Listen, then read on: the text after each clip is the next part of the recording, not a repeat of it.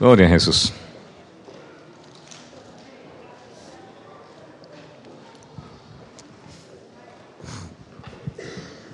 Aleluya, Santo Jesús.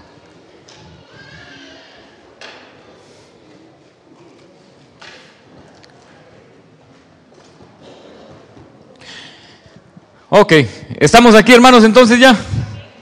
Gloria a Dios. Es un poquito difícil a veces como que volver al, al ambiente cuando salen tantos niños y tantos maestros, pero damos gracias a Dios por esta generación que, que Dios nos ha dado la oportunidad de instruir en su, en su palabra. No sé si alguno de ustedes, levanten la mano los que son padres o, o madres, sí, bueno, y a veces la experiencia que les quiero comentar, que ustedes han tenido, también la experimentan los tíos y los hermanos. Estoy hablando de esa experiencia extraña que uno tiene con los niños a veces, cuando usted quiere comprarles un regalo. Ahora que viene diciembre y que ya usted está saliendo, hermano, ahí de tienda en tienda, viendo a ver qué es lo que va a comprar, dónde está el mejor precio y todo. Y a veces uno dice, este es el regalo ideal para el niño. Tal vez es un bebé ahí, un año, año y medio, dos años. Y usted se apasiona con eso. Tal vez es un poquito caro. Y usted dice, no, necesito economizar, necesito ver dónde saco los recursos y se lo quiero comprar. Llega el momento donde usted va a la tienda, compra y usted sale súper satisfecho o, o satisfecha. Porque usted sabe que aquel regalo le va a encantar a su niño. Y lo primero que hace es que llega, hermano, con un misterio uno a la casa, con aquel regalo guardado en, el baúl del, carro y que no venga nadie, que el niño esté dormido o alguna cosa. Y lo pasamos, hermano, con un tremendo misterio y lo metemos en un cuarto porque tenemos que envolverlo. Entonces lo envolvemos, hermano, el regalo viene en una caja, la caja es muy bonita, pero este, lo envolvemos y le ponemos lazos y toda la cuestión, lo ponemos debajo del árbol, si es que usted tiene árbol. Y cuando llega el día, de, entregar el regalo, se le hace el presente, el niño se le irradia la, el rostro y empieza y rompe, y tal vez es un niño pequeño, saca el regalo, y no sé si alguno ha tenido la experiencia, pero es terrible, en que tres o cuatro minutos después, el regalo que usted compró que tiene luces y que tiene sirenas y que él saca manos y hace un montón de cosas. Está en un rincón y el niño está jugando con la caja. Y juega de casa y que la casa es un túnel y que la caja es esto y que la caja es el otro. Y uno va y recoge el juguetito y se lo pone pero en el puro frente para y le toca la sirena y le toca los, todas las cosas para que el niño se concentre en lo que usted le compró y no en la caja. Pero de repente aquello no importa, se concentra en la caja. Así son los niños. Y nos ha pasado a muchísimos. Nosotros acabamos de celebrar un día muy importante, el Thanksgiving o el Día de Acción de Gracias. La gente cree que esto se originó hace algunos 350, 400 años, cuando los pilgrims o los que emigraron desde Europa hasta Connecticut y todas estas partes, este, usted sabe la historia, ¿verdad? De que un día se estaba muriendo de hambre y que los nativos de acá trajeron pavos o que los pavos iban cruzando y que ellos los mataron y que la cosa es que se iban a morir esa noche y no se murieron porque los pavos les salvaron la, la vida. Las versiones son muchas.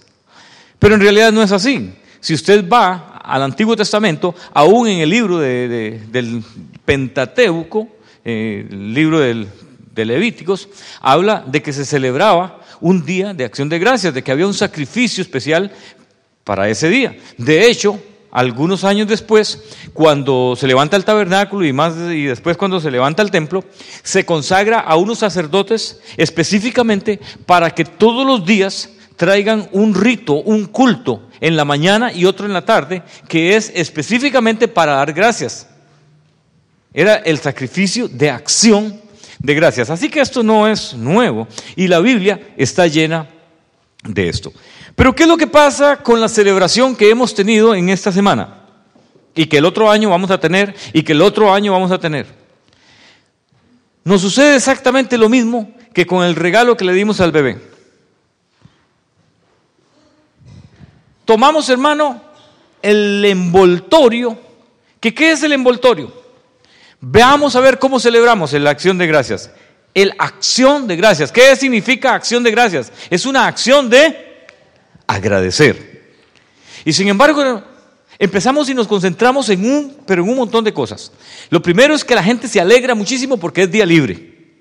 O sea, no hay nada que ver con la acción de gracias, pero es día libre. Entonces la gente está trabajada, la gente dice que rico, mañana puedo dormir un poquito más y, y mañana voy a estar aquí con la familia, qué bonito.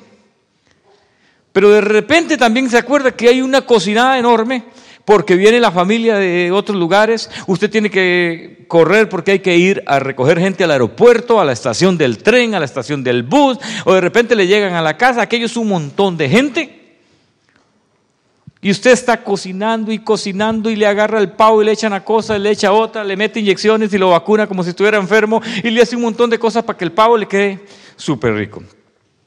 En medio del montón de familia, en medio del montón de cosas que hacer. ¿Qué nos queda? ¿Qué nos queda al final? Cuando estamos así, hermanos, tembeleques ya ahí como a las 3 de la tarde, se nos, nos acordamos que el día siguiente es Black Friday, que todo va a estar más barato, se supone que va a haber unas gangas tremendas, entonces hay que guardar un poco de dinerito para el día siguiente, levantarnos temprano y ir a comprar un montón de cosas que no necesitábamos, porque así nos ocurre. Nos vamos y nos levantamos, hermano, temprano para comprar el televisor que va a estar, pero en una ganga. Y llegamos a la casa con licuadoras, con planchas y con ollas, hermano, y lo que menos llevamos es el televisor. Porque, porque es una psicosis de comprar. Y todo esto es el Thanksgiving. Todo esto es el día de acción de gracias.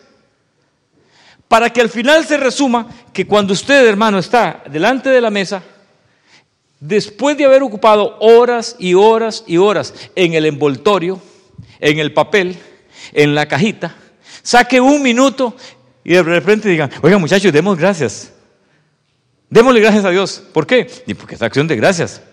Caramba, que si, que si no damos gracias ni siquiera ese día, estamos en problema. Entonces algunos se toman la mano y otros dicen, bueno Dios, gracias por los alimentos. Solo el pavo es el que no da gracias, pero Gracias por los alimentos, gracias por estar con la familia, gracias por la salud, gracias por esto. Y se saca un minuto para la acción de gracias. El juguete importante, la razón de la del festejo, la razón en sí, hermano, le damos un minuto, nada más. Y perdemos todo el valor que existe intrínseco dentro de lo que es el agradecimiento. Porque nos volvemos, hermano, y nos enfocamos en todo lo que le rodea.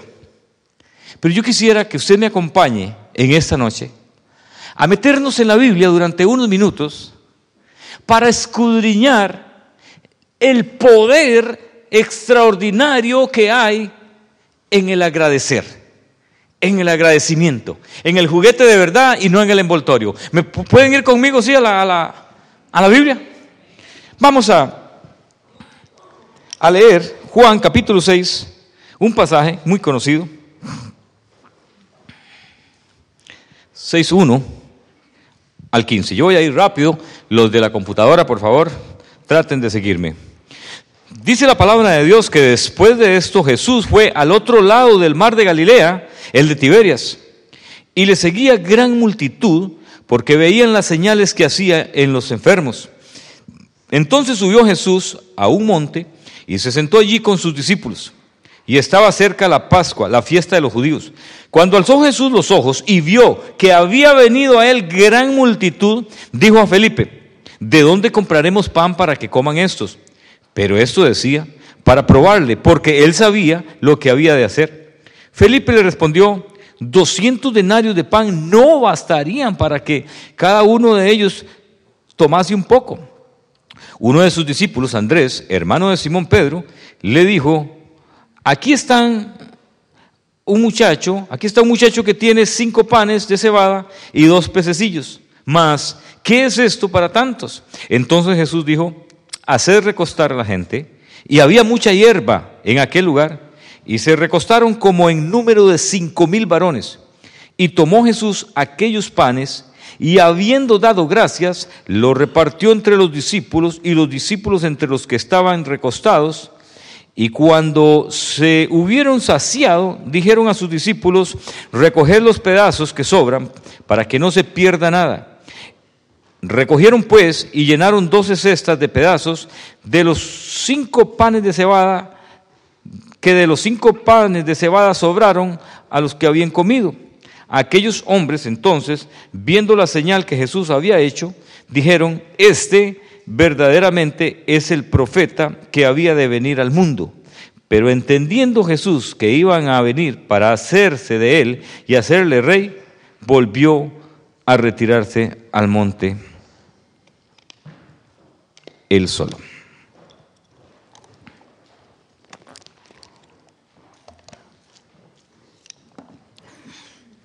Hay algo interesante con el asunto de dar gracias.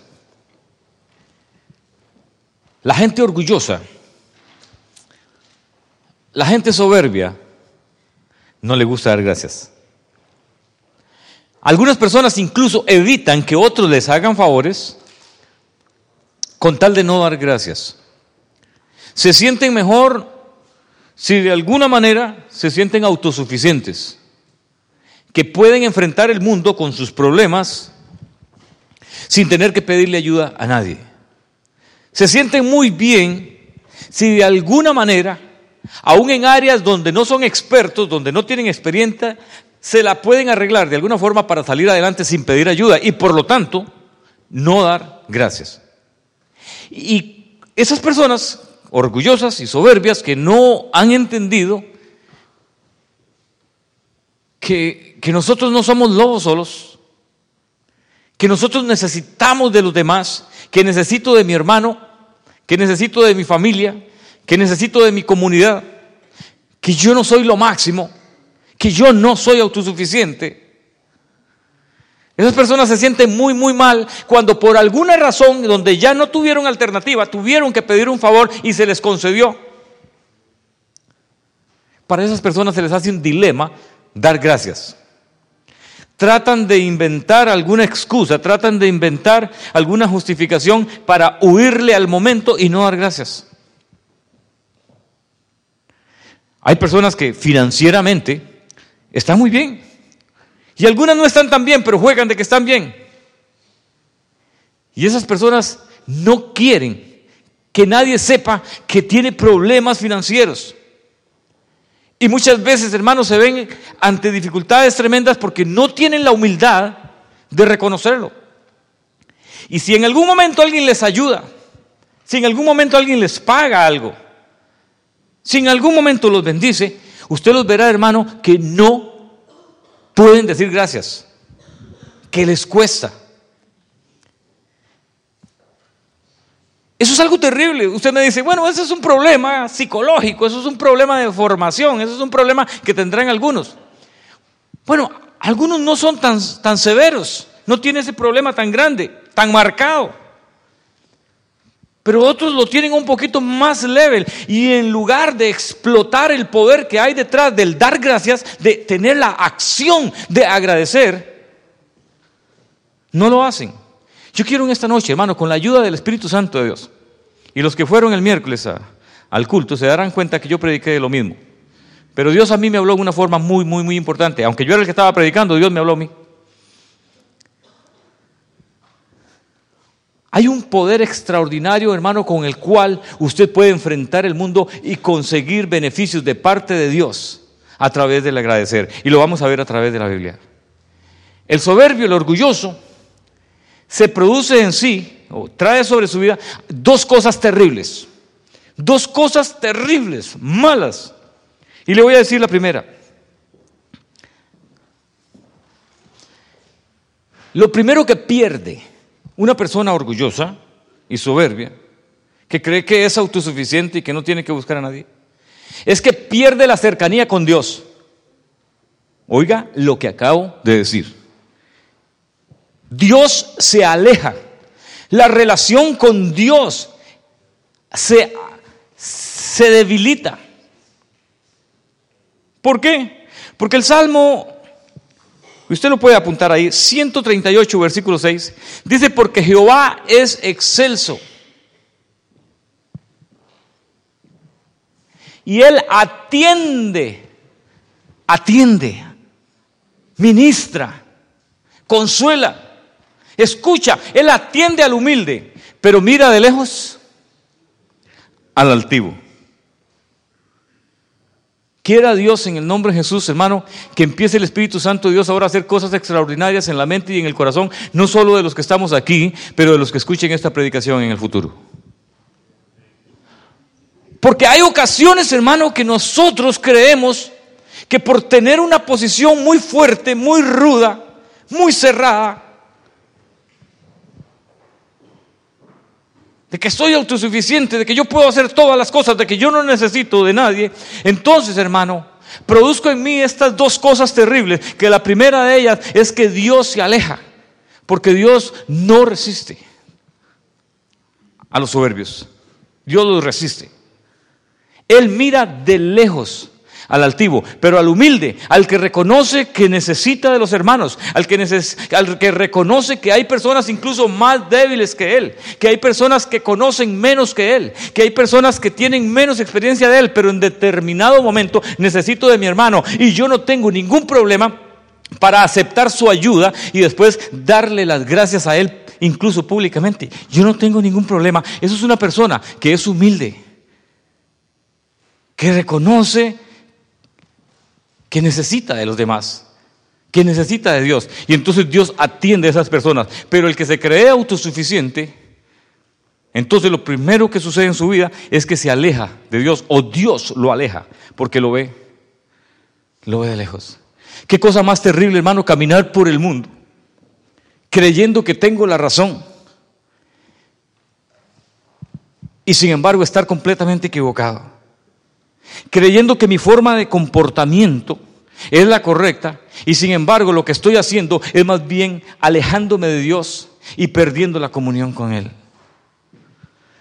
Oye hermano, en este pasaje que acabamos de leer, veo a Jesús dando gracias. Pero, ¿quién era Jesús? Jesús era el Hijo de Dios, es el Hijo de Dios. Es más, en algunas partes de la Biblia dice que Jesús es el mismo Dios, dice que en Él habita la plenitud de la deidad de Dios, o sea, todo el poder de Dios estaba en Jesús.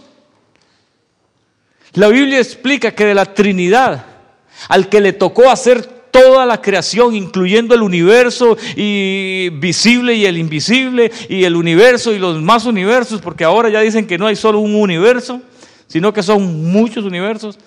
Y entonces si hay, si hay más universos, ya no hay un solo universo, porque no es un único, sino que hay ahora son pluriversos. Pero lo que haya, hermano, que nosotros vemos y lo que no vemos, todo fue creado por Jesús. La Biblia dice que fue creado todo por Jesús. Y ahora está Jesús, hermano, delante de una multitud, tiene delante de sí los panes y tiene los peces, y él no tiene ningún problema, siendo lo más alto del universo, no tiene ningún problema para dar gracias al Padre siendo todopoderoso, siendo eterno, porque en el principio era el verbo, y el verbo era con Dios, y el verbo era Dios, dice Juan 1.1. Y siendo Jesús con tanta autoridad, con tanto poder, con tanta grandeza, no tiene ningún problema para dar gracias, hermano. ¿Quiénes somos nosotros? Para no dar gracias a Dios y para no dar gracias a los hermanos y para no dar gracias a todos aquellos que de alguna forma me bendicen o que me beneficien.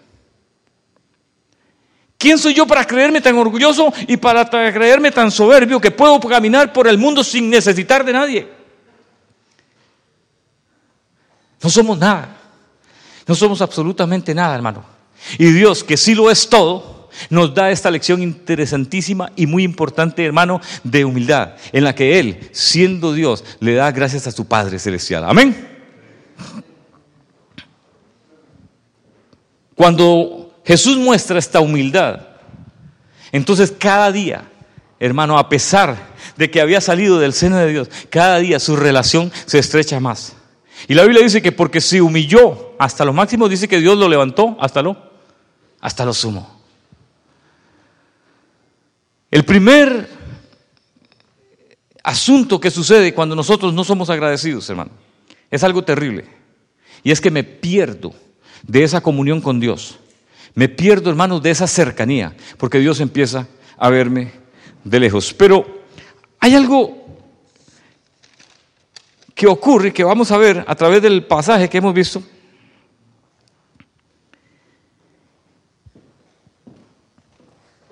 Y es que cuando usted es agradecido, usted desata un poder extraordinario, que tal vez no entendemos, que no sabemos cómo funciona, pero funciona.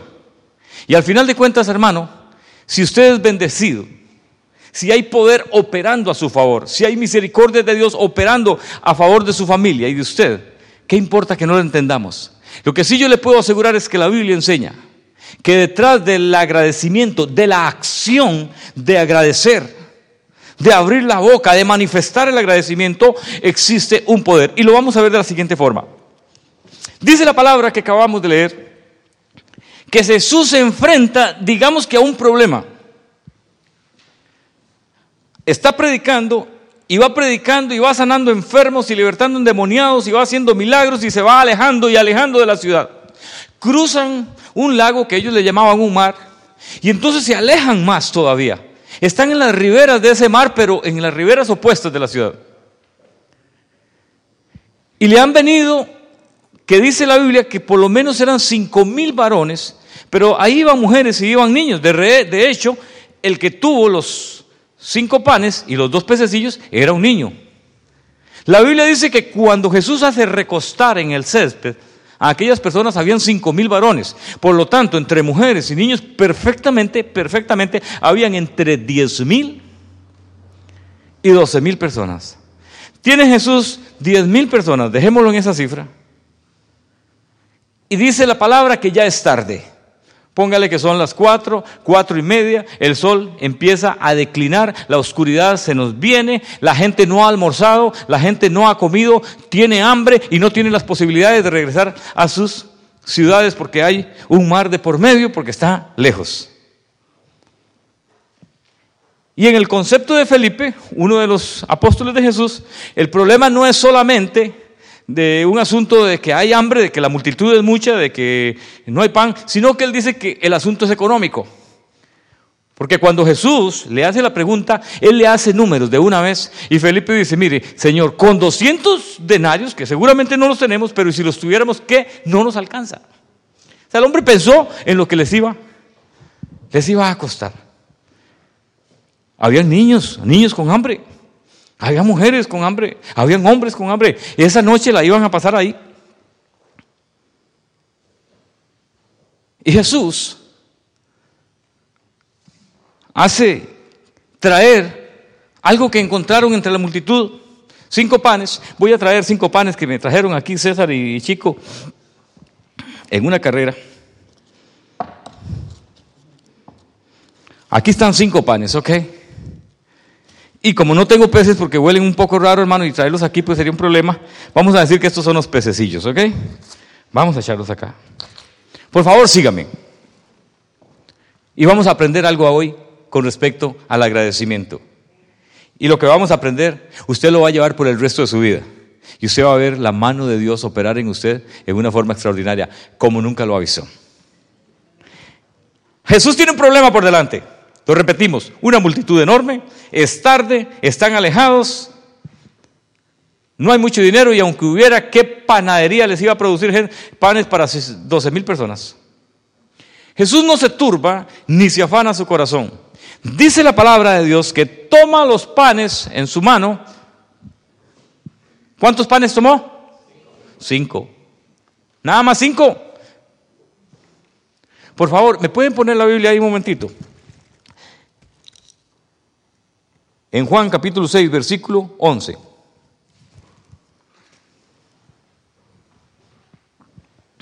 Y tomó Jesús aquellos panes, los cinco panes, y habiendo dado gracias, ¿qué hizo? Los repartió. Hermano, Jesús no empieza a clamar al Padre, a rogar al Padre, a desesperarse delante de su Padre, diciéndole, Dios mío, ¿qué voy a hacer, Señor, con esta multitud que tenemos? Yo confío en tu poder, yo confío en tu autoridad, yo sé que tú puedes hacer grandes milagros, por eso te pido ahora mismo, Padre, tú que me escuchas, empieza a multiplicar estos panes. ¿Hizo eso? Señor, mira que con la cantidad de gente que yo veo aquí, nosotros, si son 12 mil personas partiendo a, la, mitad, por lo menos vamos a necesitar 6 mil piezas de pan, Señor. Señor, dame seis mil piezas de pan. Y estos pececillos aumentalos por un montón. ¿No, ¿No es cierto que así hubiéramos orado nosotros? O Señor, reduce el, el, hambre a esta gente, que ahora tengan un poquito menos de hambre, Señor. Dales un espíritu de ayuno para que hoy, Señor, no den ninguna queja y empiecen más bien a glorificarte. Jesús, y este es el principio, hermano, Jesús no se enfoca en el problema. Jesús no se enfoca en los miles y miles de piezas de pan que le están haciendo falta. Jesús no se enfoca en los miles y miles de peces o de pececillos que le estaban haciendo falta para suplir el problema. Jesús se enfoca en lo que tenía en la mano, cinco y dos. Véalo ahí, léalo. A ver si usted me dice que encuentra, hermano, que él empezó a orar por lo que no tenía. Oró por lo que tenía. Uno, dos, tres, cuatro, cinco panes y dos peces. Oró por eso. ¿Y cómo oró? No crea usted que hizo una oración, hermano. Señor, bendice los nutrientes que este pez tiene, Señor, el aceite omega que debe ser una bendición para los que lo van a comer, Dios mío, que bendice. No, dice que nada más tomó y ¿qué hizo? Dígamelo usted, hermano, ayúdeme a predicar en esta noche. Dígamelo, ¿qué hizo cuando tomó eh, los panes y los peces? ¿Qué hizo? Y habiendo dado gracias, hermano, y tome, empiece a repartir. Tome, tome. Hermanos por allá, tome por allá. Cuidado ahí. Dio gracias y empezó a repartir panes. Esto no lo va a volver a olvidar usted nunca. Volvamos. Hermanito de Dios, el problema más grande de nuestras vidas ha sido que nosotros nos hemos enfocado en lo que nos hace falta y no nos hemos enfocado en lo que tenemos. Y cuando usted se enfoca en lo que no tiene, termina en una pura queja, hermano, rogando y rogando y rogando para que Dios le dé lo que no tiene. Teniendo, hermano, unas cosas, desperdicia la acción de. Usted tiene que darle gracias a Dios por lo que tiene.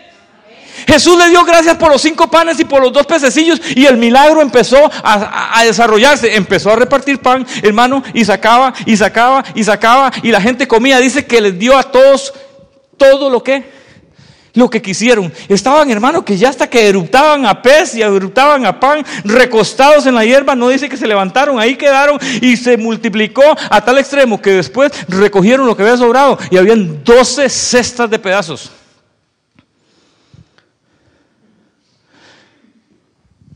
Hay un poder extraordinario en dar gracias, hermano.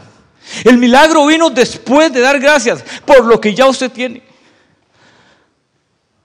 Hay mujeres que se la pasan toda su vida, hermano, pidiendo para que Dios le componga al esposo, para que Dios se lo haga más trabajador, para que Dios se lo haga más santo, para que Dios se lo haga con, con, más ganas de ir al culto, para que Dios se lo haga con más ganas de buscar la presencia de Dios, para que se lo haga más amable, para que se lo haga más dulce. Hermano, y es una oradera sobre ese esposo. Y en lugar de tomar al que ya tiene y darle gracias por el que ya tiene, y entonces las cosas van a empezar a fluir. Y hay esposos que viven orando por esa esposa, Señor, arregla mira qué malcriada. Es que amanece con unas a veces, Señor, y se acuesta con otras. Pero Dios, ayúdame. No, tome lo que tiene en sus manos ya. Dele gracias a Dios por lo que usted tiene y Dios va a empezar a hacer el milagro.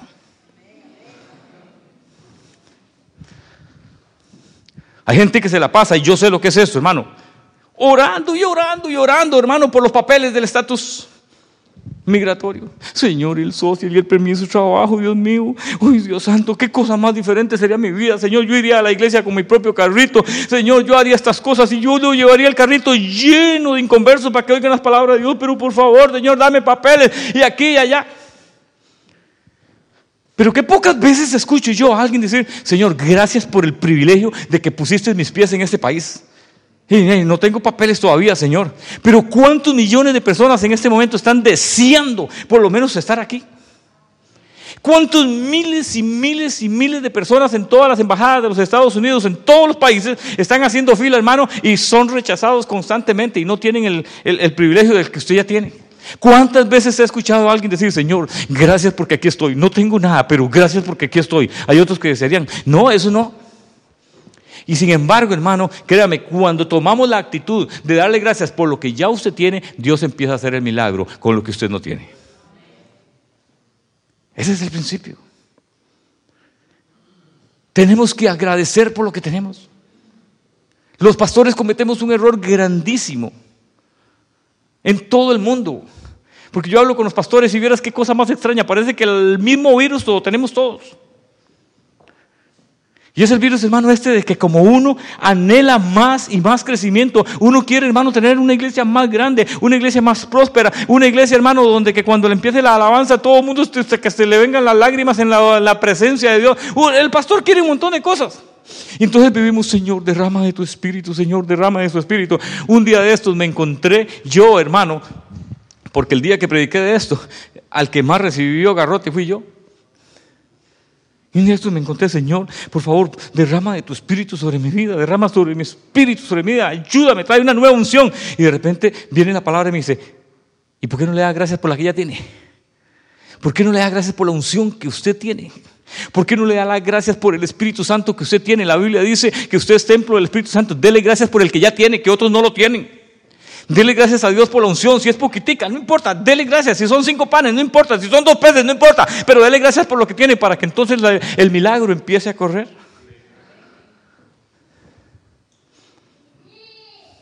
Un día de eso, bueno, esto fue el miércoles. Predicamos de esto. Y a la mañana siguiente me llamó una hermana y me, mandó un texto en que se le notaba que estaba emocionada, que estaba bendecida. Y me dice, pastor, llevo meses y meses orando y hasta ayunando porque necesitaba que unos papeles salieran y se habían pegado de una forma impresionante. El país donde necesitaba que sus papeles salieran estaba en huelga y por lo tanto todas estas oficinas del gobierno estaban cerradas o estaban con manos caídas y la cosa iba más lerda. No había esperanza. Y dice que esa noche, ese miércoles, cuando llegó a la casa, se acordó de esta palabra, dobló sus rodillas y dice, gracias Dios por lo que tengo.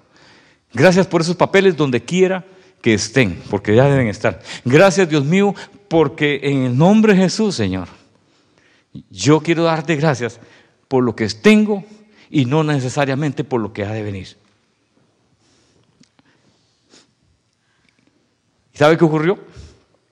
A la mañana siguiente, lo primero que recibió fue una llamada desde ese país. Y la llamaba el abogado diciéndole que los papeles habían salido. Que todo se había compuesto, que todo se había solucionado, que el país seguía en huelga, pero que todo estaba bien. Y él me decía, yo no sé cómo funciona. Y yo le contesté, yo tampoco sé cómo funciona, pero funciona. Yo veo a Jesús, hermano, operando en esto. Veo a Jesús, hermano, echando mano de la estrategia. Y la estrategia, ¿sabe cuál es? Dar gracias a Dios por lo que usted tiene. Jesús no se preocupó. Cuando Jesús dijo, vayan y entre toda la gente busquen a ver qué es lo que qué. ¿Qué es lo que tenemos? La gente en la emoción, la gente, hermano, en la euforia de ver milagros, habían dejado sus casas en la mañana, habían seguido a Jesús y se les había olvidado echar absolutamente nada. Había un niño por ahí que mostró ser más prudente que todos los grandulones. Esos chiquillos son, son tremendos. Seguro dijo, no, hombre, de Jesús predica larguísimo y le da por caminar los caminos por el desierto y no sé ni de qué va. Y ahí va levantando muertos y sacando endemoniados. Y a mí no me la hace esto. Yo aquí, mm, mi mamá se irá, pero yo me he hecho sus dos pececitos y cinco panes. Ese fue el mejor, el más inteligente, fue el más prudente. Pero hermano, cuando buscaron, él dijo, bueno, esto es lo que yo tengo. Me encanta la, la actitud del niño. O sea, no dijo, ah, un momento, ellos no trajeron, voy a ver cómo se la juegan. Eso es lo que tengo. Y se lo llevaron a Jesús y Jesús dijo, más que suficiente, más bien demasiado. Ellos se quedaron así. Y Jesús los tomó en sus manos y le aplicó el poder de la acción de gracias. Los tomó en sus manos, pero no tomó lo que iba a venir, tomó lo que tenía y dio gracias por lo que tenía. ¿Creen ustedes que eso repercutió o que eso causó alguna impresión en los discípulos? Yo creo que sí y nunca lo había visto, pero hoy se lo quiero mostrar. Al día siguiente, esta gente amaneció ahí, porque había una barca y en la barca se habían ido los apóstoles, seguramente solo ellos cabían. Jesús se había quedado con ellos. Se durmieron, se hizo de noche, y cuando amanecieron se sorprendieron de una cosa que Jesús no estaba y que cómo se había ido si no había barca. Pero nosotros sabemos, porque en los seis versículos anteriores, sabemos cómo fue que se fue Jesús. No tuvo ningún problema para caminar sobre las aguas, ¿se acuerdan? Y se dio todo aquel pasaje donde él este, llama a Pedro y lo invita a caminar sobre las aguas. Cuando ellos despiertan, ven que Jesús no está, que no saben cómo se fue y que por el contrario más bien han venido otras barcas que han llegado en la noche y que se han llegado ahí. Yo le voy a pedir que por favor me pongan un momentito para que vea usted que el dar gracias a Dios en un momento tan difícil, en un momento donde cualquiera se hubiera desesperado, pero dar gracias como la estrategia para ver el milagro causó impresión aún en el escritor del Evangelio.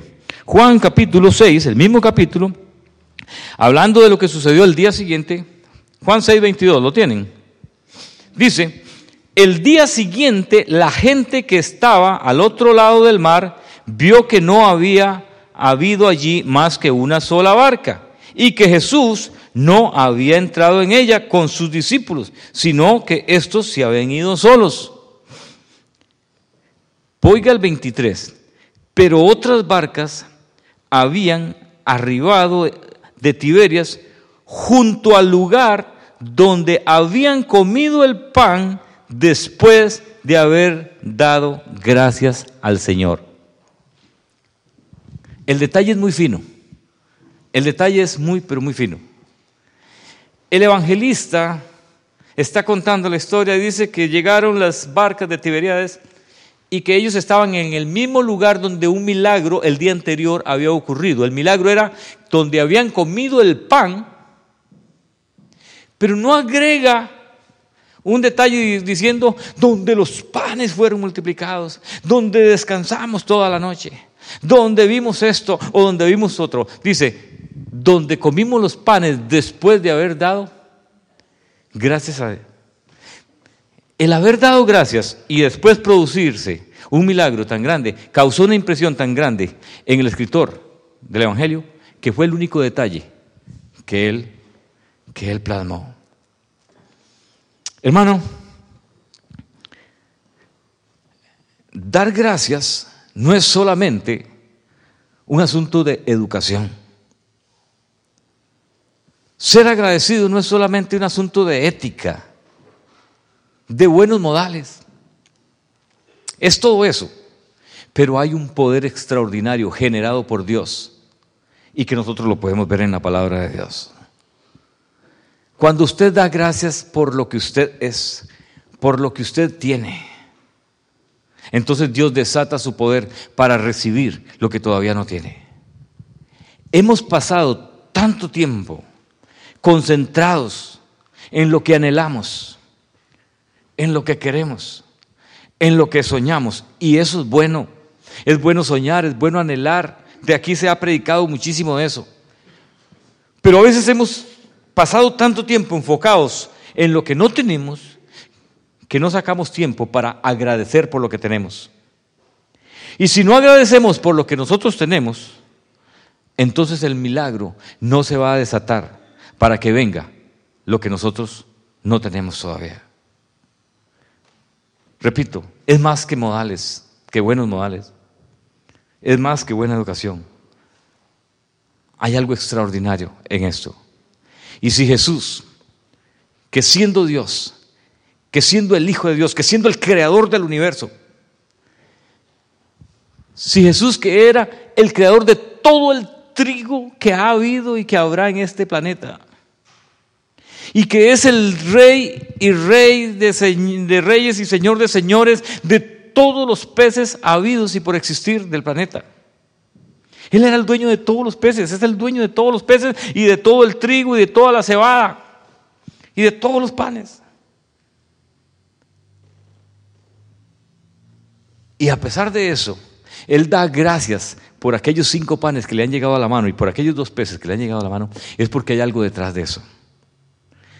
Y nosotros lo podemos ver a través de la palabra que hemos leído, que efectivamente, hermano, en las personas que son agradecidas, no solo con Dios, pero con sus hermanos, que son agradecidos con sus amigos, que son agradecidos con las cosas que ya poseen, que son agradecidos por el lugar donde están,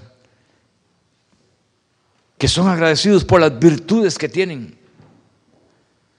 Esas personas, hermano, están listas para ver la gloria de Dios en sus vidas y alrededor de ellos. Y muchos van a ser bendecidos, y muchos van a ser alimentados, y muchos se van a admirar de lo que sucede en usted, porque usted es una persona agradecida por lo que tiene. Siga anhelando, siga soñando. Es más, siga pidiendo por las cosas que no tiene.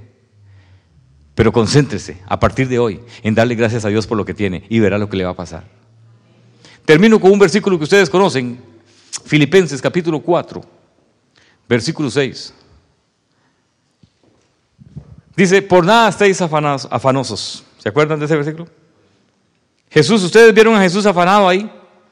¿Se vieron a Jesús rascándose la cabeza? Vieron a Jesús dándole pelota a Felipe en el área financiera, diciendo, sí, cierto, Felipe, yo no había pensado en ese, qué plata le estamos necesitando. No, no, no, Jesús estaba tranquilo. Es más, dice que le hizo la pregunta a Felipe porque él sabía lo que iba a suceder. Entonces dice, por nada estéis afanados, afanosos. Antes bien sean conocidas vuestras peticiones. Y diga qué interesante. Con toda oración, con todo ruego y con toda acción de gracias.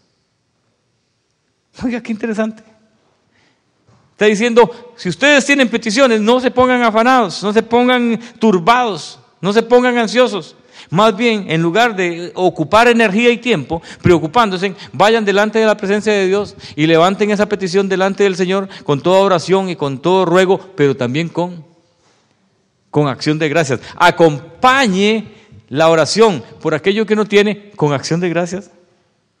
Y uno dice, Señor, pero ¿cómo le voy a dar gracias por lo que todavía no tengo? Es que así funciona. Así funciona. Cuando usted une estas dos cosas y le da gracias por lo que tiene y por lo que ha de venir, hermano, no hay diablo, ni hay demonio, ni hay fuente espiritual del infierno que pueda detener el milagro sobre sus vidas. Este principio está en toda la Biblia. Lo podemos ver en otros lugares. Pero vamos a dejarlo esta noche hasta aquí. Dios es un Dios bueno, es un Dios misericordioso. Y en sus misericordias nos enseñan poderes, nos enseñan cosas extraordinarias, principios que nosotros nos podemos valer de ellos para ver su gloria. Y uno de ellos es ser agradecido. Agradezca a Dios, hermano. Agradezca a Dios por todo lo que tiene. Agradezca por ese hijo, deje de tanto quejarse porque todavía no es el hijo o la hija que usted quiere. Agradezcale por lo que tiene. Amén. Agradezca por todo lo que tiene. Agradezca por todo, por todo lo que tiene. Dele gracias a Dios por ese carrito, hermano, que apenas, apenas camina y verá lo que Dios va a hacer con usted. Dele gracias a Dios por su vida. Dele gracias a Dios por la unción que está en usted. Dele gracias a Dios por todo. Porque así dice la Biblia. Que hay que dar gracias en todo, porque esa es la voluntad de Dios. ¿Para quién? Para con nosotros.